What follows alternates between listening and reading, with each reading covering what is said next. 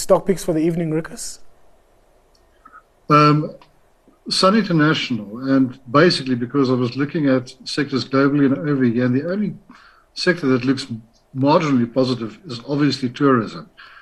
Uh, Southern Sun specifically, it's got the backstop of um, the um, online gambling side, plus obviously their um, company them, itself has said that they're basically back to pre-COVID, lots of operational gearing, um, and if we do get an influx of tourists from Europe over the next six months as they approach winter and they are sitting without power, that will um, that will only help Sun International as far as the cash flow is concerned and paying off their debt.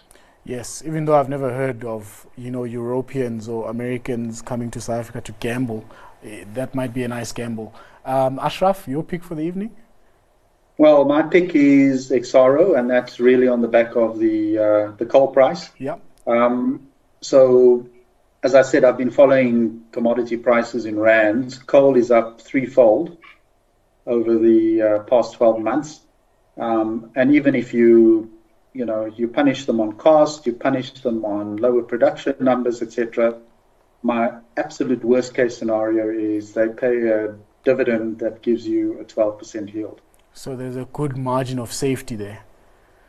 I think there's a pretty decent uh, margin of safety in that stock. Okay, so Exxaro and Sun International. Thank you very much, gentlemen. Uh, thanks to my guests, Ashraf Muhammad from Peace Capital and Rikus Readers from PSG Wealth Sandton. Stockwatch is back again tomorrow, same time, same place. Have a good evening.